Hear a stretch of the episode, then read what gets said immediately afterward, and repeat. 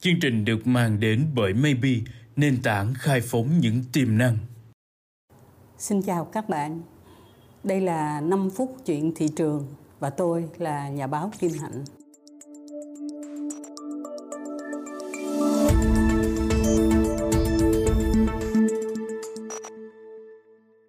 Câu chuyện của ngày hôm nay là một cái tựa mà chúng ta rất chú ý ngành xuất khẩu của Việt Nam đang đứng đầu khá nhiều uh, trên thế giới. Đứng ở trên cái top đầu đó thưa các bạn. Vì sao mà một năm sau đại dịch chúng ta phục hồi nhanh như vậy tôi uh, vào đọc các cái số liệu cảm thấy là hầu hết là những cái số liệu này nó có được so sánh với lại thế giới.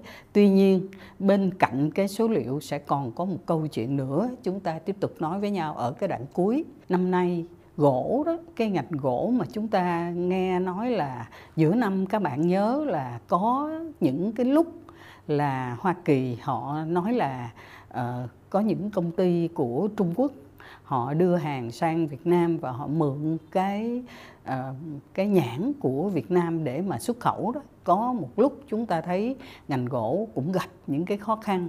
Nhưng bây giờ tổng kết năm thì gỗ cũng xuất khẩu được một cái kim ngạch là 16,5 tỷ. Và đặc biệt viên nén gỗ tức là chúng ta nén lại làm thành cái viên để mà đun nấu đó hay là để dùng ở trong các cái cái lò công nghiệp đó là chúng ta đang xếp thứ hai ở trên thế giới uh, xuất khẩu các cái viên nén này. Về gạo thì uh, thứ hạng của chúng ta không thay đổi nhiều. Chúng ta đang xếp cái hạng thứ nhì trong những nước xuất khẩu với lại một cái doanh số là 4 tỷ đô la và chúng ta xuất được 7 triệu tấn. Như vậy là một con số cũng khá là lớn. Còn thủy sản thì tôi đã nói với lại các bạn trong một cái bài gần đây là chúng ta đạt được tới cái kim ngạch là 11 tỷ đô la và hiện nay như vậy cái kim ngạch đó là thứ ba của thế giới.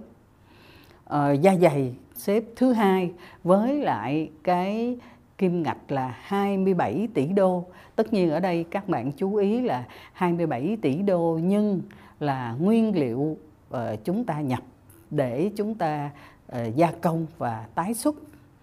Uh, có hai cái ngành nông sản chúng ta xuất và năm nay thì nó đạt một cái vị trí rất là khá là cà phê. Thì chúng ta xuất được 1,7 triệu tấn với lại cái kim ngạch là 4 tỷ đô và hồ tiêu.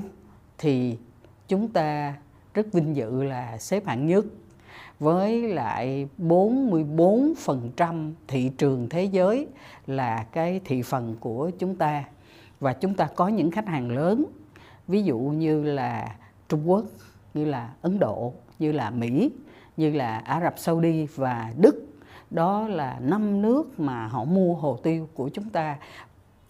Câu chuyện của chúng ta là ngồi kể những cái uh, hạng cao này không có lãnh thưởng được.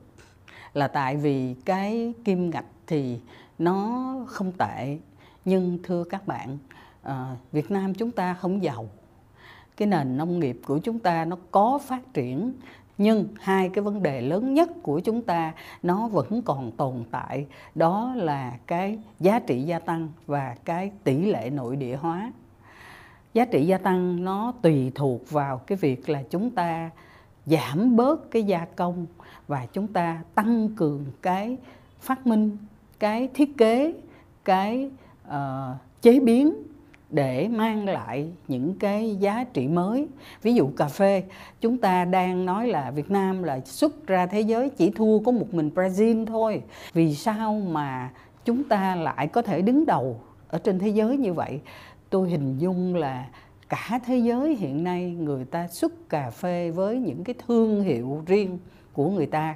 Sản phẩm đã được chế biến, đã được định danh, vinh danh cái thương hiệu của từng quốc gia một còn Việt Nam chúng ta thì hãy còn là um, nông sản thô thôi tức là mình xuất cái hạt cà phê là chính. Hồ tiêu cũng vậy các bạn. Và như vậy vấn đề của chúng ta là cũng không có cái gì mà mình ráng mình kéo cho những cái số mà xuất của mình nó giảm đâu. Mình cũng vẫn phải cố gắng nhưng vừa cố gắng tăng cái lượng nhưng mà còn phải suy tính để chuyển mình qua gia tăng thêm cái giá trị, đồng thời là tăng cái tỷ lệ nội địa hóa cái sản phẩm xuất khẩu của mình. Thay vì là mình chỉ là gia công từ nền công nghiệp cho tới cái nền nông nghiệp, hai cái vấn đề lớn mà chúng ta phải tự động nghĩ tới ngay khi mà thấy rằng cái kết quả xuất khẩu toàn là hạng cao của chúng ta ở trên thế giới đó, thì nó cũng mang lại một cái tín hiệu có thể nói là một cái thách thức rất là lớn đối với nền xuất khẩu của chúng ta. Câu chuyện 5 phút của chúng tôi tới đây là tạm dừng và xin hẹn các bạn trong 5 phút tiếp theo.